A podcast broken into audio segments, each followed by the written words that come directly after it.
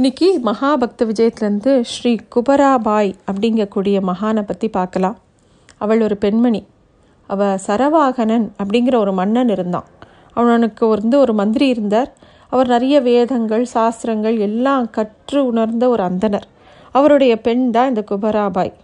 அவள் வந்து ரொம்ப பக்தி அவளுக்கு சின்ன வயசுலேருந்தே அவள் அப்பா மூலமாக அவளுக்கு நிறைய பக்தி. அவள் வந்து அந்த காலத்தில் அந்த நாள்லலாம் சின்ன வயசில் விவரம் தெரியாதப்பயே விவாகம் நடந்துடும் அது மாதிரி இவளுக்கு கல்யாணமும் பண்ணி வச்சுடுறார். ஆனால் விவாகம் நடந்தாலும் பிறந்த வீட்டில் தான் இருப்பாங்க. ஒரு குறிப்பிட்ட வயசில் தான் திருப்பியும் கணவன் வீட்டில் கொண்டு போய் விடுவாங்க. அதனால் இவங்க அப்பாவோடையே இருக்கா. நாள் ஆக ஆக இவளுக்கு தெய்வ பக்தியும் ஞானமும் ஜாஸ்தி ஆகிட்டே இருக்குது ஒரு நாள் ராத்திரி என்ன ஆறுது? ஒரு கோஷ்டி பிருந்தாவனத்தை நோக்கி போயின்னு இருக்கு இவளுக்கு தெரியும். இவளுக்கு கல்யாணம் ஆகிடுத்து இன்னும் கொஞ்ச நாளில் கொண்டு போய் அப்பா வந்து கணவனோட வீட்டில் விட்டுருவா அப்படிங்கிறது தெரியும். இவளுக்கு அதிலெல்லாம் பெருசாக விருப்பம் இல்லை. பகவானை பற்றின சிந்தனையில் தான் ரொம்ப விருப்பம் ஜாஸ்தி இருந்தது. அவள் என்ன பண்ணுறா அந்த பிருந்தாவன கோஷ்டியோடைய ராத்திரியோட ராத்திரியாக கிளம்பி பாடிண்டே கூடவே போயிடுறா.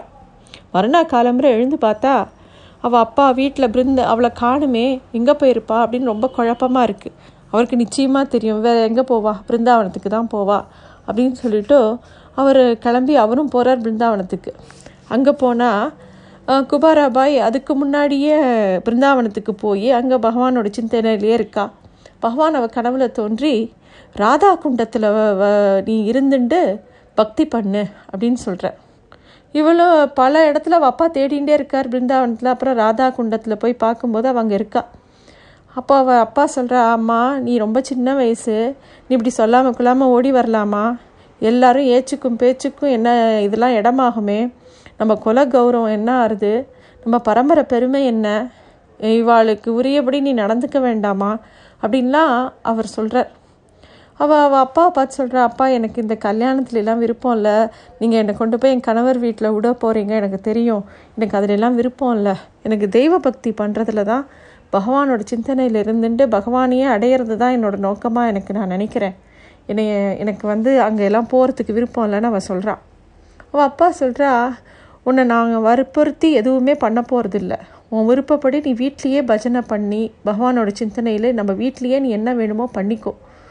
அதன் பொருட்டு நீ வீர அதாவது ஊரை விட்டு போகிறது அப்புறம் வந்து நான் எங்களையெல்லாம் விட்டு தனியாக இருக்கிறது அப்படிங்கிற அவசியம்லாம் இல்லை. நீ சின்ன பொண்ணு நீ வீட்டுக்கு வா அப்படின்னு அவள் அப்பா கூப்பிட்றாரு. அவங்க அப்பா சொன்னதெல்லாம் கேட்ட உடனே அவளுக்கும் அதுதான் சரின்னு படுறது அவள் கிளம்பி அவள் அப்பா வீட்டுக்கு போகிறாள் அவள் வீட்டுக்கு வந்ததுலேருந்து அவள் அப்பா சொன்ன மாதிரியே அவள் அப்பாவும் அவளுக்கு உண்டான சௌகரியங்கள்லாம் பண்ணி கொடுக்குறார். அவள் வீடே ஒரு கோவிலாக மாற ஆரம்பிக்கிறது. மெல்ல மெல்ல எல்லாரும் அவளோட பஜனையில் அந்த ஊரே கலந்து கொள்ள ஆரம்பிக்கிறது. அப்போ தினமும் நித்தியமும் மூணு வேளை பஜனை பண்ணுறது பாராயணம் பண்ணுறது அன்னதானம் பண்ணுறது இப்படியே பண்ணிகிட்டே இருக்காவோ. அப்போது அந்த ஊரோட அரசனுக்கு இவளோட பகவத் பகவத் பக்தியும் இவளோட பாட்டு ரொம்ப பிரசித்தமானது. அதனால எ- அவ அவனும் அவனுடைய மந்திரியும் இந்த பஜனையில் கலந்துக்கணும்னு ஆசைப்படுறா. அதை வந்து குபாராபாயோட தந்தை கிட்ட தெரிவிக்கிறா. அவரும் அதனால் என்ன எத்தனையோ பேர் வரா நீங்களும் வந்து கேளுங்களேன் அப்படின்னு சொல்லிடுறார். அதை அரசனும் மந்திரியும் இதை இந்த அழைப்பை எடுத்துட்ட உடனே வந்துடுறா. அன்னைக்கு ராத்திரியே வரா. ரொம்ப நேரம் வி- விடிக்காலம்புற வரைக்கும் பஜனை நடக்கிறது. குபாராவாய் மெய் மறந்து பாடிண்டே இருக்கா. அந்த அரசனும் அந்த பஜனையில் கலந்துக்கிறான் ரொம்ப நேரம் கலந்துக்கிறான். எல்லாம் முடிஞ்சப்பறம் தான் அவன் கிளம்பி போகிறான் இதே மாதிரி ரெண்டு மூணு தடவை வரான். இந்த அவனுக்கு வந்து இவளோட பக்தியையும் நாம சங்கீர்த்தனத்தையும் கேட்டு பரவசம் அடையறதுக்கு பதிலாக அவளோட அழகில் மயங்கிடுறான். அவளோட குரலில் மயங்கிடுறான். அவனுக்கு அவளை அவளை பற்றின சிந்தனையாகவே இருக்குது அந்த பக்தியை விட அவன் மேலே அவனுக்கு வந்து ரொம்ப பிரியம் வந்துடுறது. இதனால தான் அந்த நம்ம பெரியவால என்ன சொல்கிறா நம்ம எங்கே போனாலும் என்ன பண்ணினாலும் எந்த துறையில் இருந்தாலும் நம்ம கொஞ்சம் ஜாக்கிரதையாக இருக்கணும். ஏன்னா நம்மளோட வாழ்க்கையோட நோக்கம் வேறு. நம்ம வந்து எந்த இடத்துலையும் நம்மளும் சஞ்சலப்படக்கூடாது சுற்றி இருக்கிற வாளையும் சஞ்சலப்பட வைக்கக்கூடாது அப்படிங்கிறது பெரியவங்களோட கூற்று. அதுபடி இவ இவ பாட்டுக்கு இவ வந்து பகவான் சிந்தனையிலே இருக்கா? இவளுக்கு சுற்றி என்ன நடக்கிறதுனே தெரியலை. ஆனால் அந்த ராஜாவுக்கோ இவன் மேலே ரொம்ப பிரியம் ஜாஸ்தியாகி இவ இவளை எப்படி கல்யாணம் பண்ணிக்கலாங்கிற அளவுக்கு யோசிக்க ஆரம்பிச்சிடுறான். அதனால் நித்தியமும் பஜனையில் கலந்துக்கிறான். ஊரில் இருக்கிறவா பார்க்குறவா என்ன நினச்சிக்கிறா? இந்த அரசனுக்கு ரொம்ப பக்தி வந்துடுத்து போல் இருக்கு அதனால தான் குபாராபாயோட பஜனையை ஒரு நாள் கூட விடாத வரான் பாரு அப்படின்னு அவா நினச்சிக்கிறா. குபாராபாய்க்கும் இ- இந்த மாதிரி ஒரு அரசன் வந்து அந்த பஜனையில் கலந்துக்கிறான் கூட அவளுக்கு தெரியாது. அவளோட சிந்தனை பூரா பகவான் இடத்துலையே இருக்குது இவன் வந்து அந்த மயக்கத்திலேயே வந்து உட்காண்டிருக்கான் அந்த அரசன். அப்போது அவனுக்கு ஒரு கனவு வருது. அந்த பஜனைக்கு நடுவில் அவனுக்கு வந்து கொஞ்சம் அப்படியே மனசில் ஒரு கனவு வருது. பெரிசா ஒரு ஆறு. அந்த ஆற்றுல அப்படி ஒரு வெள்ளம் அடைச்சின்னு போகிறது அதோட கரையில் நிற்கிறான் அந்த அரசன்.